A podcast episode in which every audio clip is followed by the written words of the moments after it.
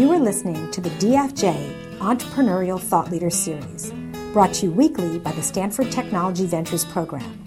You can find podcasts and videos of these lectures online at ecorner.stanford.edu. Today we have a very special and very interesting guest, Monica Lam. Monica is a professor in the Department of CS, but she's also a serial entrepreneur. In fact, she does both at the same time. She teaches here and has started three different companies. One is Tensilica, MokaFive, and MobiSocial. She is really passionate about disruptive technology. And today's talk, she's going to share with us how mobile technology is going to change everything. Monica. Thank you. Thank you very much, Tina. All right, good afternoon, everybody. So, the title of my talk is How Mobile Disrupts Social as We Know It. So, what is social as we know it? Hmm, how many people are on Facebook? Maybe I should ask how many people are not on Facebook. All right, so you now, so you all know social as we know it. Okay, you know what that means. Um, so let me put on a computer science hat and I would say that from a computer science perspective, the way we build these social networks these days is a little bit sad and embarrassing because what we have today are these centralized cloud services. In order for you to share, you sign up and you say, Here is my data, Facebook or any other social network. Please take my data and share it for me. Okay, so this is, these are centralized services. The computer science researchers have spent lots of time on distributed computing, so people can own their different data and then they can share from different sources. But somehow, that's not the kind of systems we have today. So we have all these centralized services, and these are what we call social intranets, as opposed to social internet. What is social intranet? You know, when you say if you sign up to work for a company, you fill out a form, and then you say, look, all my intellectual property belongs to the company, and that's called the intranet in a sense. All the material is available if you're an employee inside the company. But to some extent, the so- social networks that we have today are intranets because there is a long EULA. How many people read the EULA? Oh my. You know what the EULA says, right? I mean, they own the data and can do whatever they wish with it. And by the way, it doesn't really matter if you read it or not because they, can, they reserve the right to change the EULA anytime. So. Um, but anyway, there is such a thing as social internet. Have we seen any social internets before? What do you think? Anybody? Could there be such a thing? Actually, you've been using both two very famous social internets. One is email, all right? Because with email, you can pick the provider of the email service and you can interoperate with each other.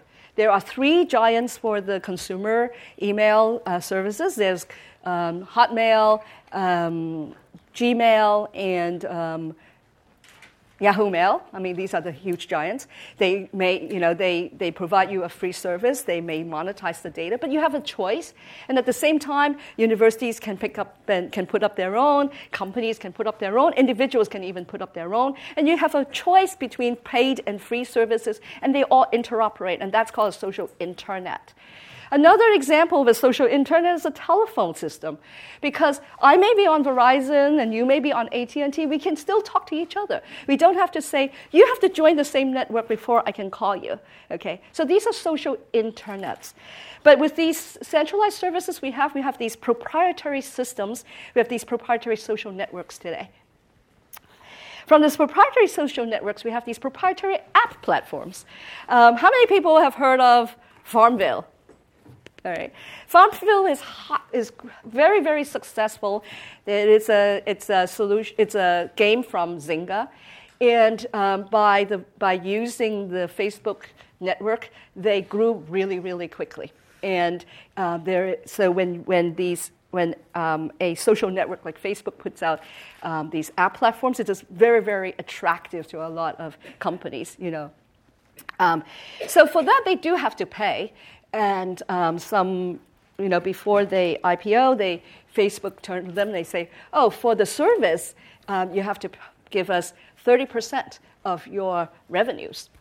Okay? What is 30% of your revenues? It turns out for that quarter, um, I don't know if you can see it, they reported like a drop of 95% of their profits. Okay? That is pretty steep because these are revenues and not just profits. Is that a fair number? Possibly. All right. I mean, they, they really owed it to Facebook in a sense to get that big really quickly. So that may be a fair number. What is the right number anyway? Well, it really depends on the market usually. The market determines the number. Um, what if, what if uh, a, a social network turns around and says, I really want 60%? Is that fair? Well, it really depends on whether there is a market or whether there is a choice. If Zynga doesn't want to go with Facebook, do they have a choice to go to? And whether there is a choice determines the money, determines the price if there is an open market. But if you don't have an open market, if we, for example, have a monopoly, then it will be controlled by a single company. Okay, so it's a little bit concerning for some of us. And then from the proprietary app platform, lately we have seen another thing that is happening is the messaging systems. There is a, um, in two, 2011, it was reported that the, um, the operators lost like $14 billion in SMS revenues, and people are moving towards these over the top messaging services. And there was an article, I thought that was a really interesting one from TechCrunch saying that there is a message war going, and they think it is going to be Apple, Google, or Facebook going after that. So, messaging is something that we understood to be open in the past, and it looks like there is a chance for messaging to become proprietary and closed. And these com- there are companies traditionally who would say, we provide these free services, and we are expect, you know, we will basically promise that they will monetize your data and um, do something with that data and serve you ads and so forth. So the question really here is that we started with social networking that didn't exist before, and, and then we kind of, the pro- proprietary nature of these um, concerns have kind of got into the app platform, and now we may be seeing the uh, app, the messaging going that direction as well. Um, so there are various people who are concerned about that. And in 2010, there was a group of New York University students, and they started this this, um, this movement. They said, We're going to build an open and distributed f- Facebook equivalent. It's called Diaspora. How many people have heard of Diaspora? They got pretty famous. They, they announced it, and a lot of people supported them. But unfortunately, it didn't really work out. We waited for it, and it didn't quite work out. And as a matter of fact, when they announced it in 2010, our research group, which started in 2008 on mobile and social, has already started a project similar to that with a little bit more um, research elements in it, and we were cl- closing that project down by then. The reason we realized is that it is just not going to work. Um, why? A couple of reasons, right? The number th- one thing is that um, if you really want to have a social network, you have to interoperate across people who care about privacy and who people who don't care about privacy. If you just make a network that is good for people who do care about privacy, it's a very small network, and it is also a very asocial network because they care so much about privacy.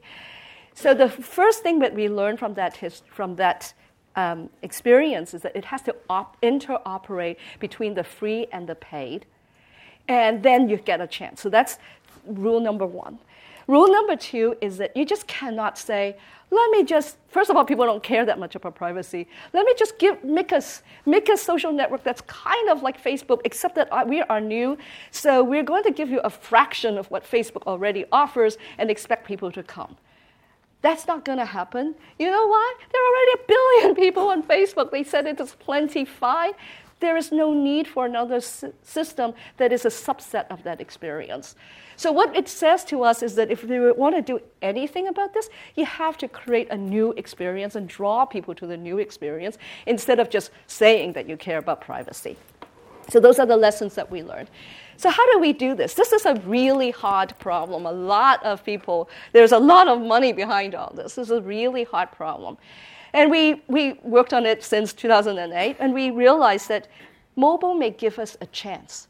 because this is the new revolution in computer history. Um, this is a big one. We went from mainframe to PCs, and we say now we have all these opportunities to do to control our own computing resources. That was great. And then we realized it's like, but my PCs are heavy, my laptops are heavy. I don't really want to. I couldn't get access to my data everywhere. So we like it in the cloud. Right? So we kind of swing, the pendulum kind of swing back and say, let's store everything in the cloud. In the meantime, the technology got good enough that we can store all kinds of things in the cloud. But this round, we got these phones. Quad core per phone, gigabytes of um, storage per person, and now the phones are going to reach the entire world.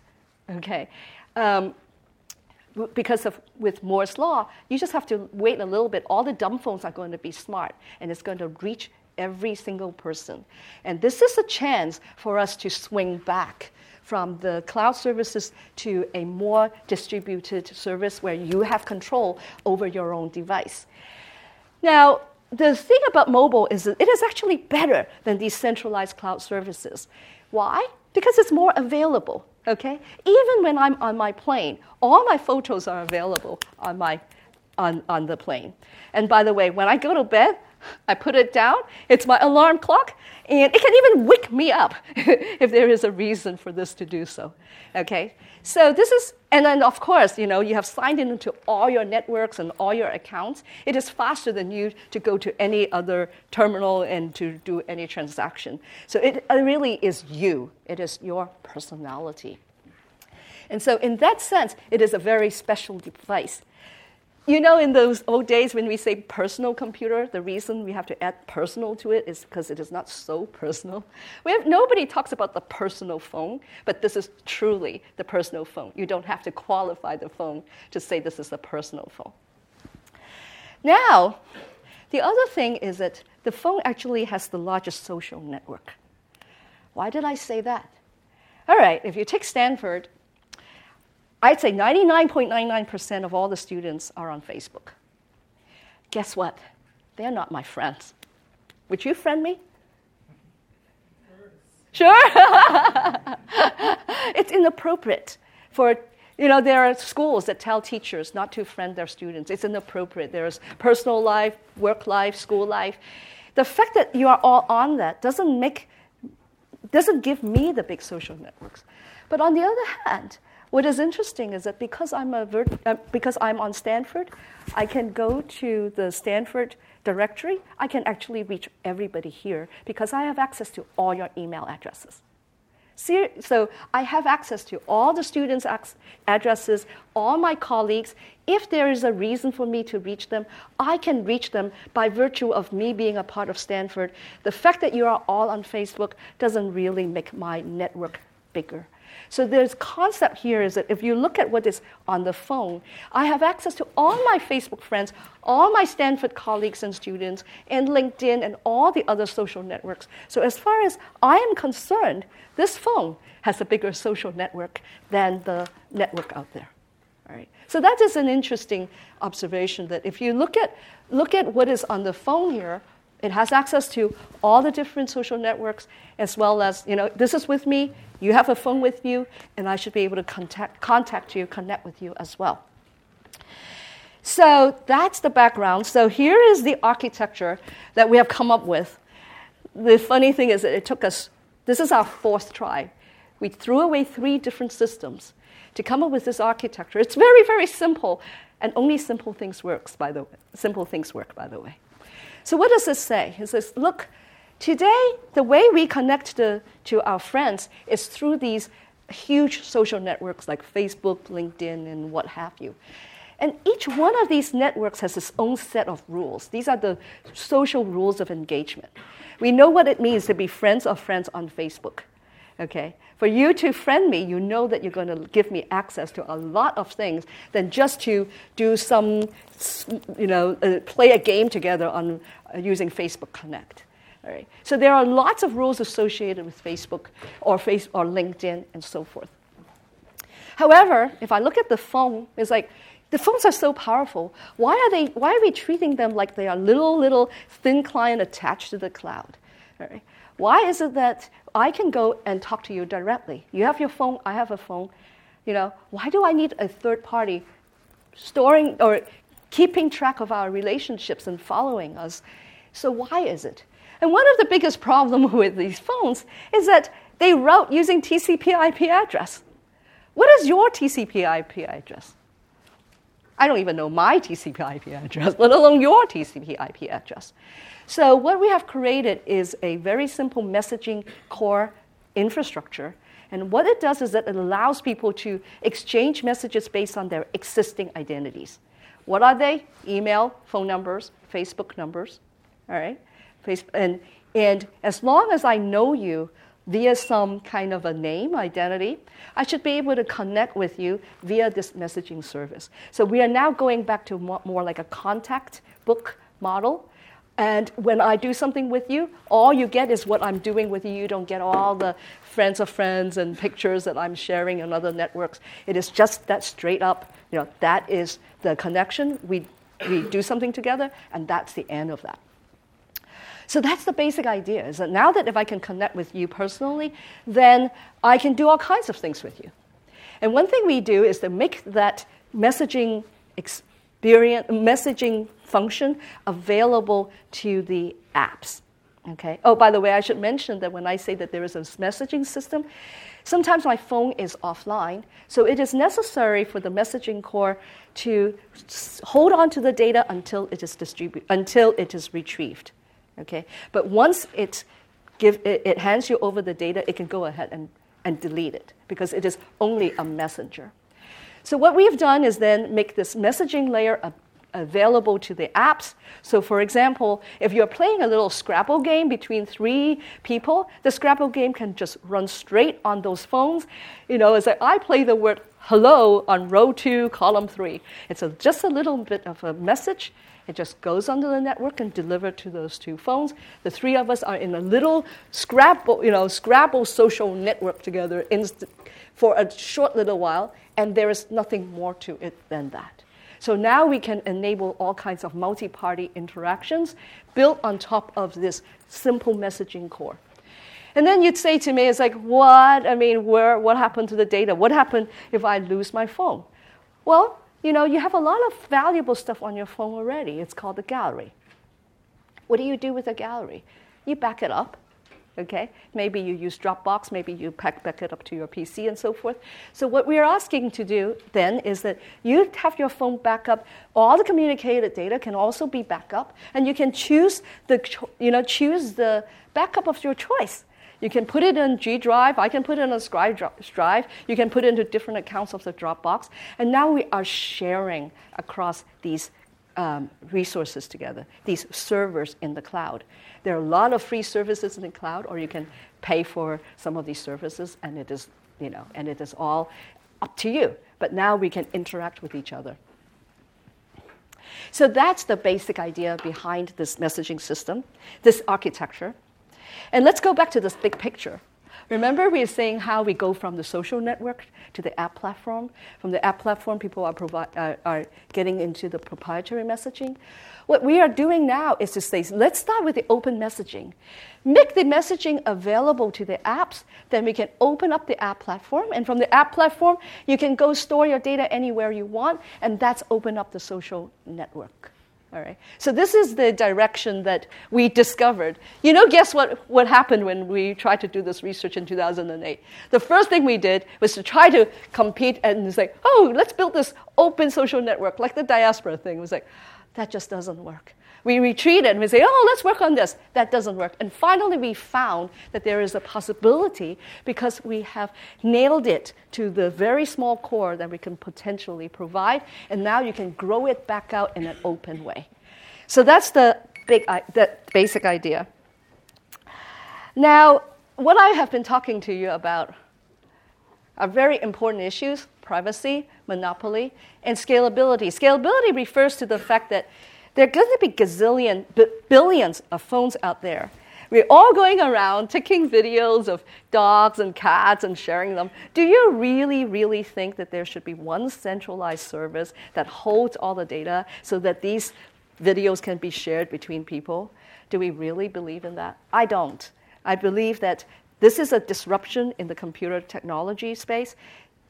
The phones are very different from the PCs. We will see a lot more distributed computing. And so that's why scalability is up there.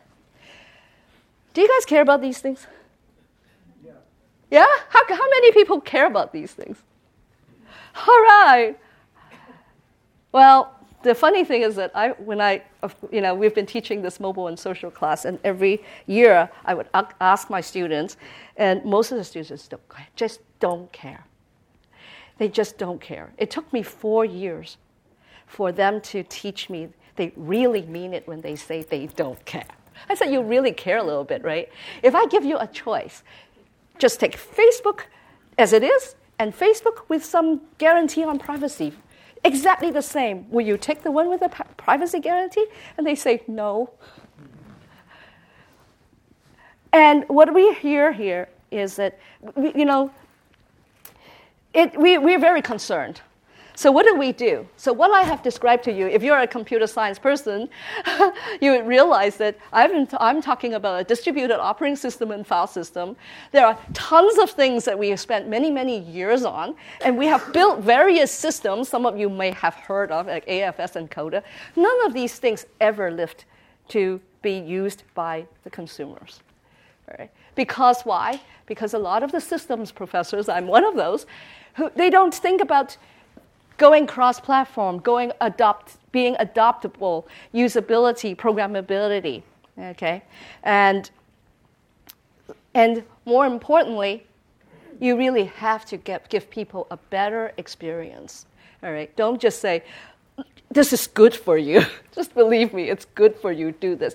You have to give them a better experience. So, what that means is that we pretty much have to start all over again. All right? I just gave you a talk for people that care. And now I have to, we, we, our group really have to think again, all over again. It's like, how do we give them an experience where they say, oh, I like that experience. Oh, good, it has got more better privacy and all that. Oh, that, thank you. I don't mind that, I suppose. That's how hard this problem is. So now to start another talk, okay? and that is, how do you actually build a better mobile so, social experience. Are we doing well on social? Well, we definitely have done on you know in the virtual space. We definitely have done a lot more better, a lot better than before. But how good are we?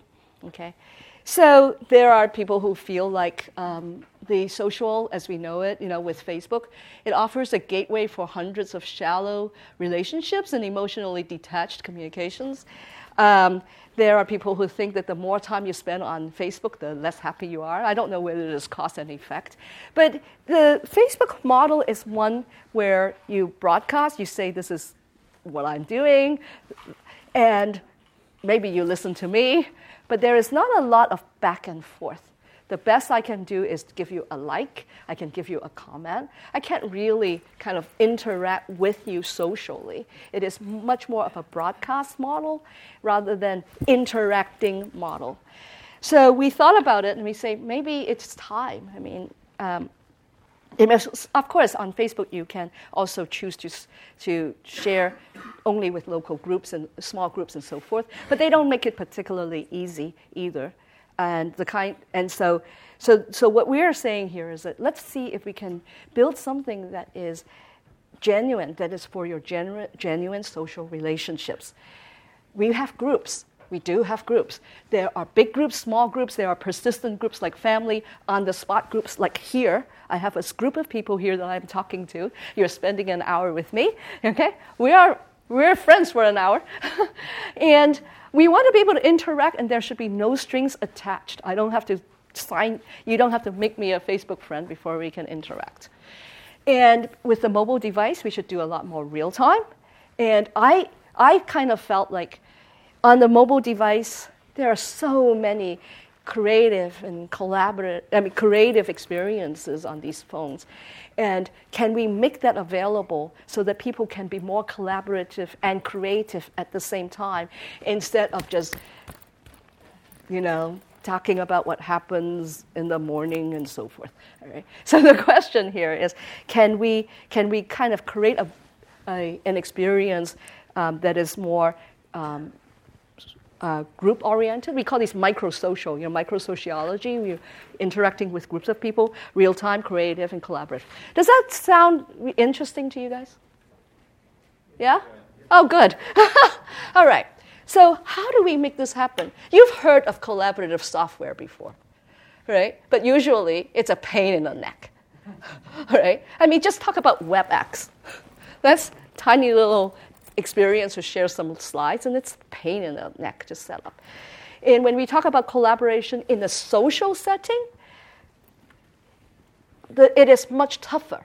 It has to be totally frictionless. So I coined this term, um, it's AFAP, as frictionless as possible. And computer science people, we always have metrics. And the metric that we use here is the number of human synchronizations. For me, to uh, play a game with you, what do I have to do? Could you please download that game? When am I going to tell you that? I can't call you to tell you that. It's inappropriate. It's just a game. So I have to wait for the time when it is appropriate for me to see you. I don't have anything else to say. I say, oh, why don't you download that game? And then you say, okay, I'll do it later. And then sometime later, you download that game. And then you say, okay, what is the name that you use in that game? And how do I play with you? It goes on because the number of times I have to interact with you add up. So we have to count the number of interactions. So let's talk about friction have you, have you done this before? A group of friends go out, or, or you, you have a reunion, people you don't see too often, and says, "Could you please take a picture?" And then you hand over to the waiter five picture, five cameras, and they take exactly exactly the same picture. It's like, why? You have a phone. I have a phone. I'm going to take a picture of you guys.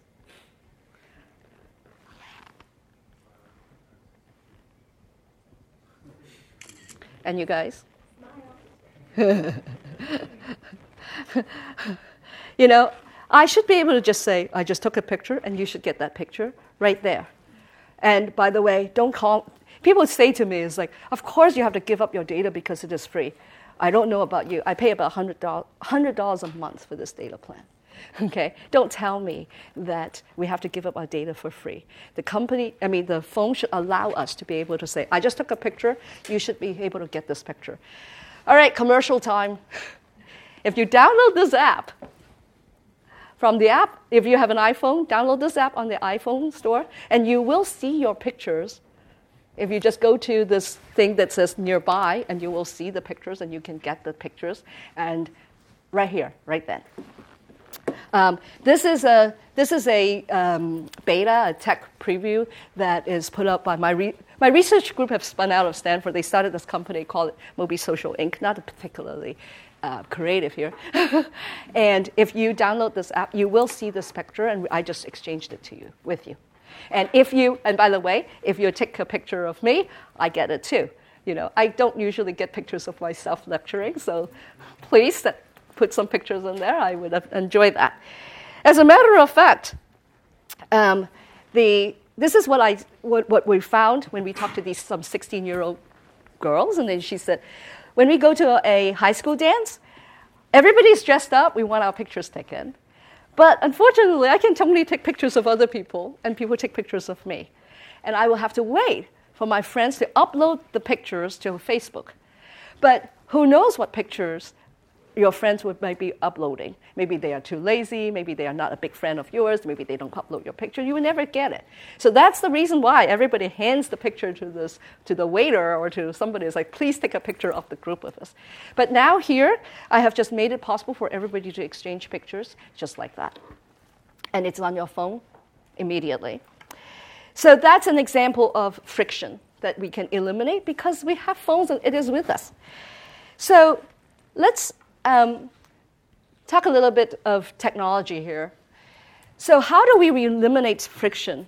If you look at PCs, we have files and we have directories, and sharing is kind of like an afterthought.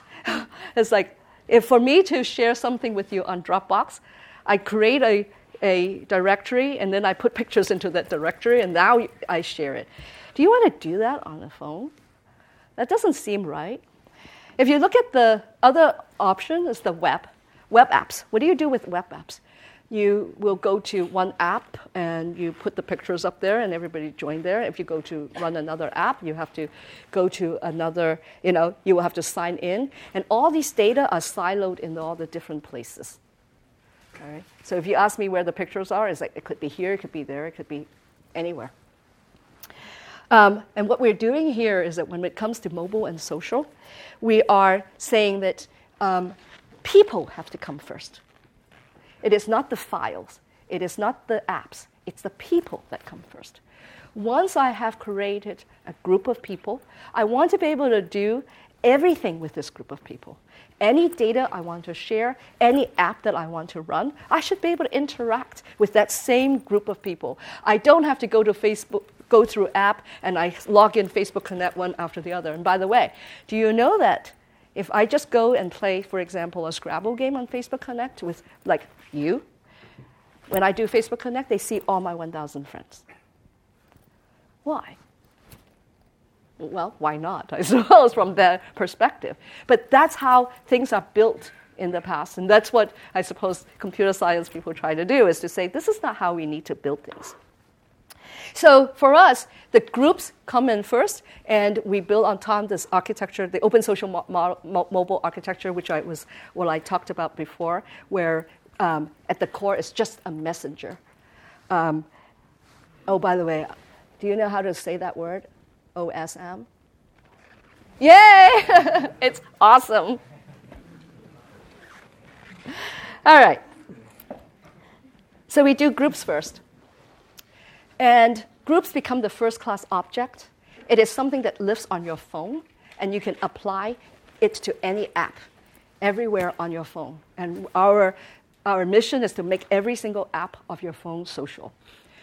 And let me just illustrate them with use case, uh, use case examples. So, what I did with you just now is that I am sharing pictures with you instantly and collaboratively. So, this is the front screen, it has got a bunch of chats. I mean, I suppose you've seen something like that before. Each is a group, so maybe the first one is a dinner party that I'm at. I may be with an individual, I may be in a group, and so forth. And I, these are the groups, and then each one of them will have a, a log of all the things that people write. And if I want to share this with a group, I click one button, I invite people nearby. And what does it say? It says, I share openly, or, which is what I just did because I'm at a university, um, or I can also protect it with a pin. When you click that, I get the PIN number. I tell you it's one, two, three, four. Then you and I can exchange on the spot without other people looking at the data. And so, right on the spot, then the information shows up. If you guys download the app, you would see that under nearby, I have an ETL group. You click on it, we are sharing right away. So um, after you create a group, you can add email messages. To, you, you can add individuals to the group just like you do email messages. We want to make group formation as fast as writing a bunch of email. And you know how it is, right? Once you have a bunch of people in a group, and you can reuse this over and over again and some, at some point. And, and, and some, some of these groups, you just send one message and it's over. But some of these, you like, you know, you use more, and then they just become persistent. Um, so it is very, very easy to create groups. And what is interesting is that, so suppose we are here at a party and we are taking pictures of each other. I take a picture, you take a picture.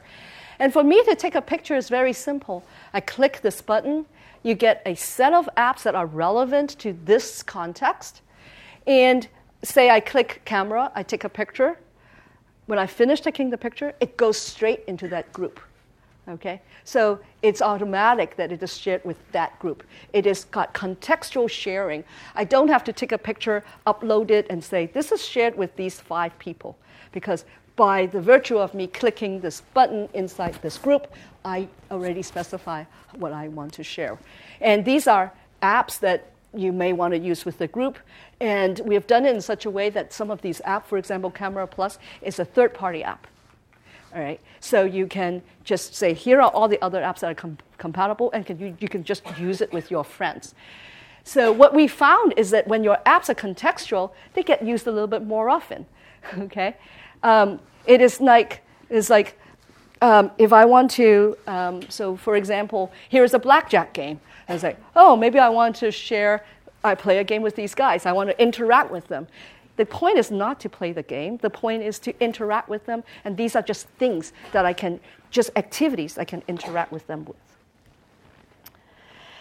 So once you get the pictures, so what we have also made possible is that the corner there is that if you click the button of that corner, then it flips over, it becomes a photo album. All right. So now you actually have a joint photo album that you can you are creating at the same time. You don't have to wait for upload, download.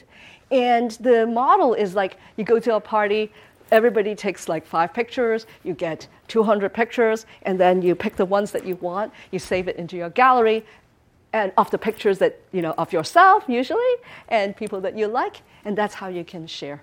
So what we are doing here is that you create these joint folders based on these group and sharing purposes from a computer science perspective, this chat is nothing but a transaction log of database updates. And um, when I send you a picture, by the way, um, I'm giving you a thumbnail, but it can point to the large high definition picture or video that I have in my backup service. And now we are sharing data straight up from our, our backup services, and now we can choose um, which one we want to use. So that's an example of a collaborative collection of data. What about collaboration? I said collaboration, remember? So here's an example. Somebody sent me a picture, and maybe I just want to say congratulations and, and uh, put up a meme, and I want to send it back. So how, does, how, how do we do this in this model? Um, so here, here is a picture. I click this button. The button opens up, and it says Oh, I click the picture, the picture opens up, and here are all the things that I can do. Remember, the groups come first. It's not the apps that come first. He, given this picture, all these apps are meaningful. So the apps show up. So I can use a filter, I can put a sticker on, I can put a meme on, I can do whatever. I don't have to go to the gallery back and forth. Now I can do a whole bunch of things at the same time. And when I am done with, the, with decorating this picture, I say finish, and then it just shared right back. Okay, so everything is all people first, and we're just interacting with each other using all the apps we have on our phone. Give you another example. Suppose we want to play a game here. Um, so this is um, so so so I say, look, I want to play a game with TJ. And I click on this button, and it says, Oh, here are all the things that we do. You see that this is a change in UI here. This is our university version. This is uh, on Android. And here are all the things I can do. Now, I want to walk through this and, and show you some of the examples here. The first, the third one is called eBento. What is eBento? eBent, well, we have a Japanese visitor. And they, when they say event, they say event. And so eBento is kind of like evite for events. Get it? Anyway, so it's just a quickie way of doing Evite. But this eBento is very different from Evite because you click on it, you set up the invite, and it just goes to your friends. There is no third party that holds all the email addresses and do whatever they wish with it. It just happens. It is really quick, really easy to write as well, that app. Building a scalable Evite is not so quick. Um, another example is SlideBento. This is the, the um, WebEx, basically. Here are my slides. I put it into my list. And if you are not able to be here, I put your name in like an email address, and you see me, and then you can pick up the same um, slides. And as I run through the slide one by one, you know, it's great for tablets. Then remotely, the slides also move with it. And this is all just done in a distributed way. You don't have to create a whole new company, I mean, a whole company just to collect everybody's slides and distribute them for, for people. So it just completely changes. This is a distributed model of things. So in this case, suppose I want to click the button wordplay. This is the Scrabble game. How does this look like? I say a Scrabble game. It shows up on my screen. It shows up on my friend's screen. And my friend may not have even downloaded the game. But in our case, we can go ahead and click the button and we can play the game. And uh, we finish playing the word, and my friend then go downloads the code because I got an invite and I have already been playing this game. And then he download the game, and then when he finished downloading the game, he realized that I'm already in motion. You know, I'm already in you know playing this game, and then they click, they continue. So this is what I was referring to about human synchronizations. I can get started with a multi-party interaction even my, before my friend has downloaded the software. And the reason why we are able to do that is that the group is a first class object. We pass that around, and this is how you can just eliminate the human synchronizations. And the effect of this is very useful for app creators because now the app can spread through friends before having this overhead of asking friends to download this code. So this is an, something that is interesting to uh, app creators because spreading the gains is probably the most the hardest thing on earth. Another example, this is an integration with Pulse that we did. Um, here is an example where here is a story. Uh, do you, how many people here know Pulse? So you subscribe to these news stories, and one thing with the integration, you can now subscribe to a social feed, the social story. These are all the stories that my friends share with me. I don't have time to read all the other channels, all, all so many channels, but my friends may run into some things that they want to share with me. And sharing news stories is one of those things that oftentimes you really don't want to broadcast it because it is very specific to the interest of the individuals, you know. Um, it is not exactly for the sake of privacy necessarily, but it is just, I don't want to spam everybody with something that I know only one third of my friends care about.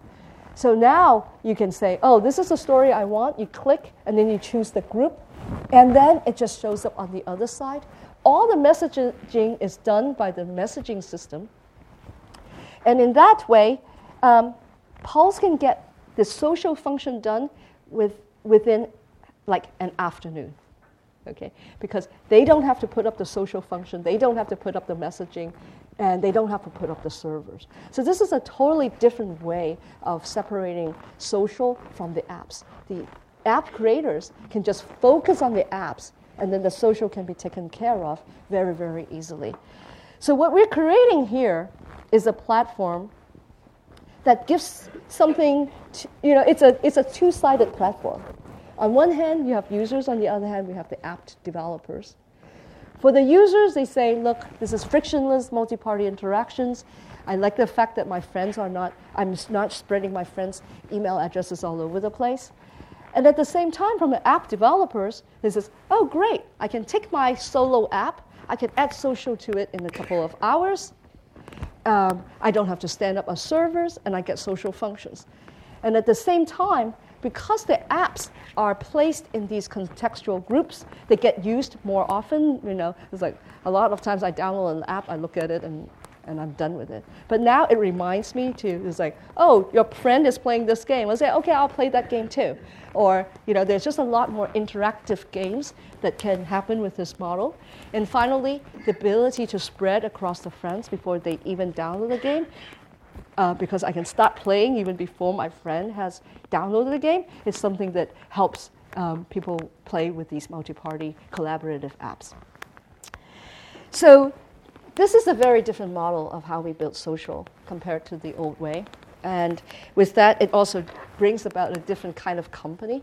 So the company that we're doing, MobiSocial Inc., is really a new breed of companies where we say, we are not here with the agenda to steal your data.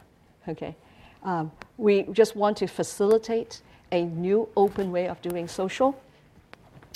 And and if you know it, the you know it is not interesting to us. We have made the architecture low cost enough that, you know, because we're just sending the messages around, we're not holding the data forever. We don't have to build these very expensive data centers, and therefore we can recoup our, our expenses in a very different way than the, uh, the, the companies that focus on hoarding users' data. And the goal here is to really build and leverage an awesome community, the open social mobile community.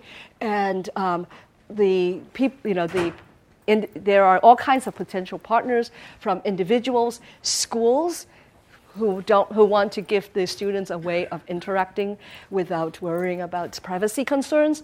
Companies app developers it's a simpler way to do social potentially reaching a lot more people because it is on the phone. Um, it is also great for cloud service providers because now they can participate in providing data. There are lots of cloud services out there these days. They can they can all compete to provide this open social networking model. Uh, device manufacturers, carriers, and so forth. Anybody who is interested, who has a strategic interest to see a more open environment, would be a good uh, partner for us. And we believe that with this open competition, it will fulfill the promise of mobile, which means that you can free to socialize with anybody. And I think what will happen with that is that you will generate a lot more apps there are a lot of apps that have to do with um, that are too small to turn into an app company. There are a lot of micro interactions that are made possible. This is better for education. There are things like finance, um, fitness. Those things don't go too well on um, these public social, proprietary social networks. So that's what we're up to. And we, you know, one thing that we said was that with this model, it's really easy to build social games or social interactions. So, how easy is it? So, last summer, we have um, seven high school students working with us, um, and this is the Migo High School project. And with between the seven of them, in six weeks, they built five multi party games. All right? And they didn't know, they, they, they all had one class of computer science before. They have never, t- have never seen HTML5. We taught them whatever it takes. Actually, they learn a lot of them themselves. And we got them building these games themselves. Um, so here are some examples of it. Mm, bucket list, truth or dare. That's a funny game. Game Portal allows you to check into games to say to tell your friend that I'm already checked into the Xbox. Please come and play. uh, crossword puzzle that allows you actually helps you review your your school, your class material. The last one is actually particularly interesting. It's the nose game. What's the nose game? Who wants to go buy Coca Cola? I mean, buy coffee. And the last one? You have to go buy coffee. Can you imagine building an app to do that? Can you imagine? And it's like, oh, I want to play the nose game. Could you first download that game? All right, you finished downloading the game. All right, I'm ready to play. That doesn't work. That's a micro interaction. In this particular case, the groups are set up, they're chatting with each other.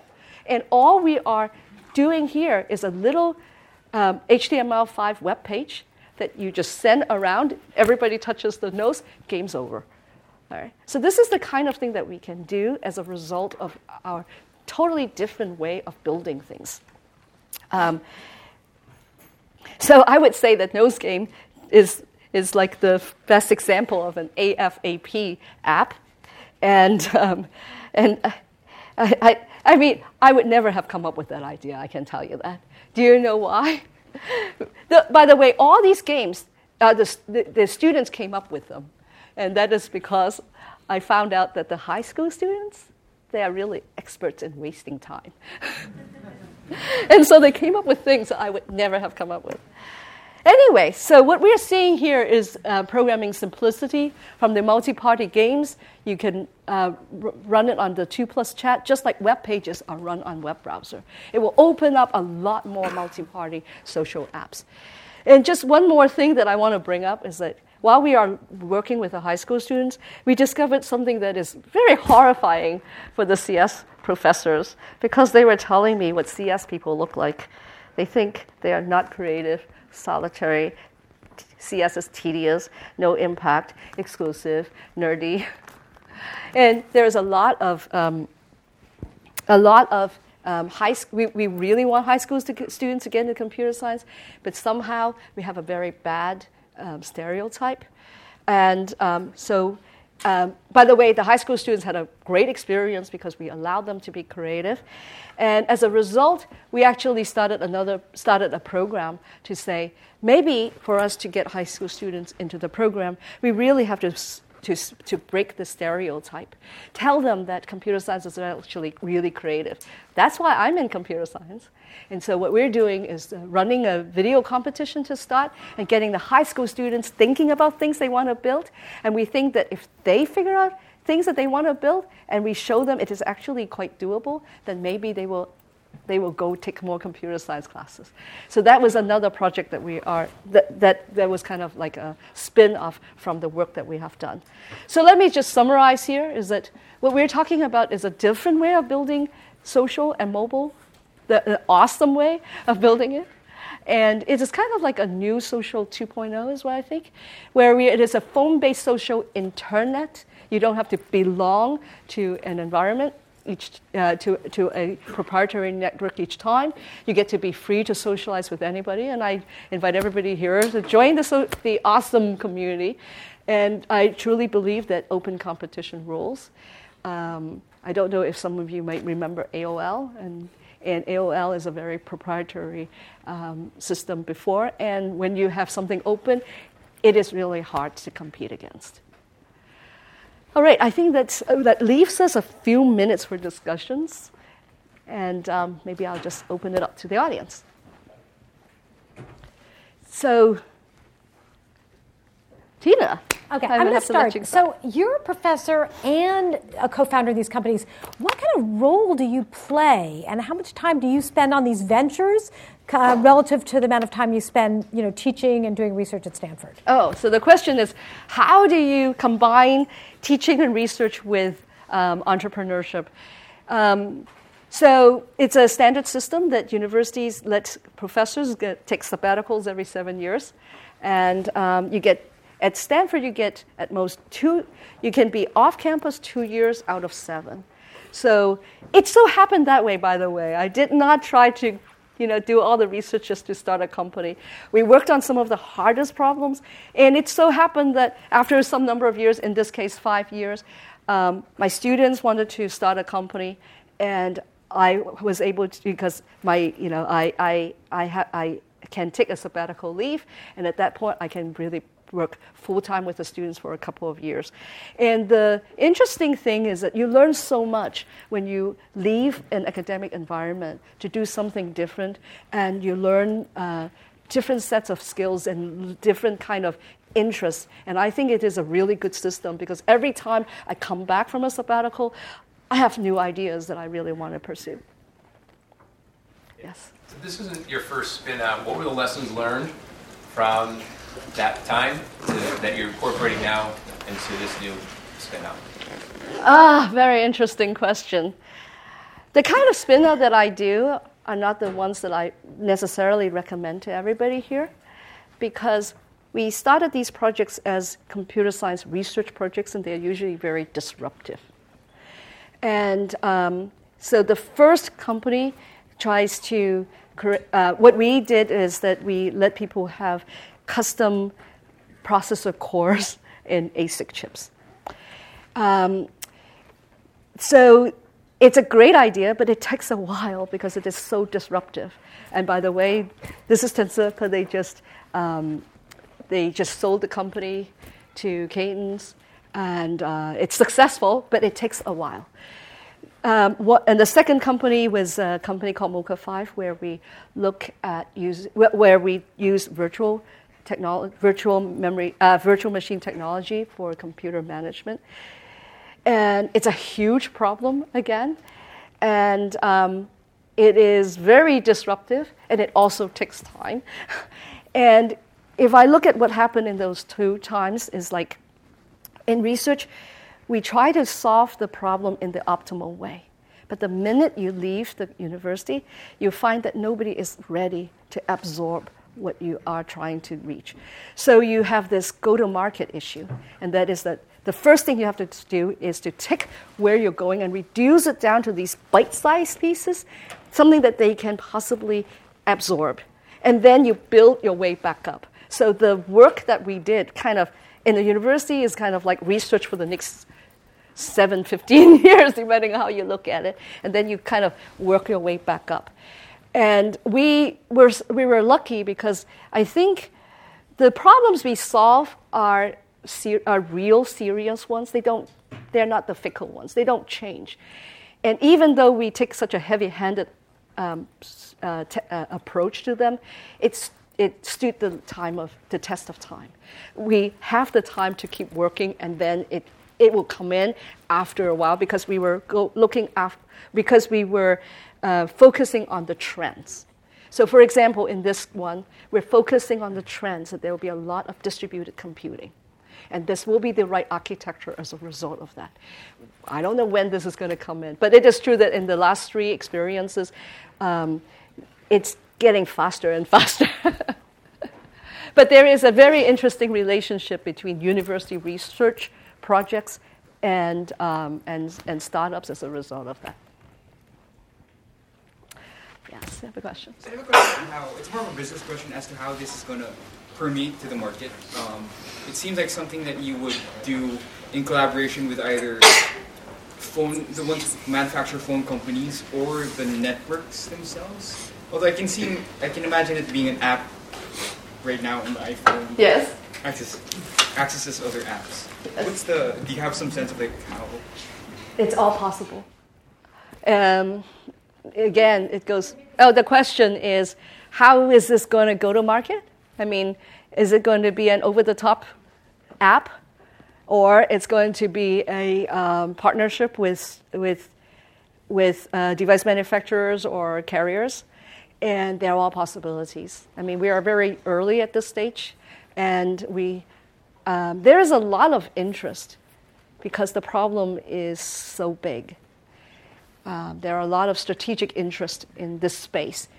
Um, and I, I personally think that the, there, are, there should be enough players that wants an open system. You know, I mean, of course, some, there are a lot of very, very large companies wanting to own the space, but at the same time, there's still a lot of large companies out, out, out of those uh, competing companies that would like to see an open system, and hopefully something like this may would happen. What do you guys think? Is there a chance? Would you, would you, would you be interested in using something like this? Yeah? yeah? Really? I mean, I would use it like at a big conference or like at a concert. You get people sharing like your nearby photos and stuff. So one thing we want to do is to see if the dorms will use it for communication between people in the dorms. Just you know, there are so many things happening in the dorms, and they just keep each other up to date of the things. And then it's like one of my one of some of the students were telling me, "Is like I don't want to friend all my dorm mates in on Facebook. I don't want to unfriend them." and so here's just an example. There's a need for coordination, and here's just one way of making that happen. Well, if you guys can use it, that will do it for us, actually. I think that's one of the most important things. I think there is a question over there, a hand up. So, just about the, the technology of it, how much uh, does this require in terms of actual phone resources, like battery and, and, and processor and, and, stuff like that? It's, um, I think the question is the resources on the computers. Um, the biggest difference that you should note is that this is a push based network so far, as opposed to a pull based. In the Facebook world, it's like gazillion people are talking, and then you will. You, you see a fraction of whatever, first of all, what Facebook feeds to you, and at the same time, what you pull. All right. But here is for more of a genuine network where you are sending people, sending things to the people that you think they want to read. Um, and as long as you are reading them, then there's not that much of a difference between Facebook and this in terms of resources because you still have to read them. But it is true that there is a lot of data that, is, that you are not fetching if you don't want to read it on Facebook because that's a different model. All right. Um, over there. And we, I'm, I'm going to stay, stay behind, so if you want to talk to me, we can do that. what social need do you think you know mobile technology is serving? Is is there a limit on which you know when people just because people obviously still appreciate face-to-face interactions. Mm-hmm. So you know, isn't there an intrinsic limit to what mobile technology can do uh, to our social lives?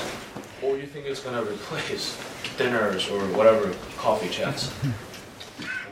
So, what is the role of mobile? Um, does it replace physical interactions? No, it doesn't. um, I mean, the, the use of collaborative software has existed from the beginning of time on, on you know, PCs. If you imagine the following, these are phones. Think about the tablets. We're getting to a point where people, where kids have nothing but tablets and not the PCs. Basically, every piece of software that you have I mean, you, you, we will be seeing them on these mobile devices, and there is just need for collaboration. We work together, we build, we make a video together, we do things together. And if you are you, if you need a device, you want to do it. If you need software, you want to do it socially. That's how I would think about how big social is. There is uh, interactions with doc- uh, doctors, teachers, all this. It's like a group of people making a trip to a conference. Everything is social. So we're social animals. so I think that it's big, but it does not replace physical, of course. On behalf of BASES, DFJ, and Stanford Technology Mentors Program, I'd like to thank you, Professor Lam, for coming out and giving your wonderful talk today. Oh, thank you. Thank you very much.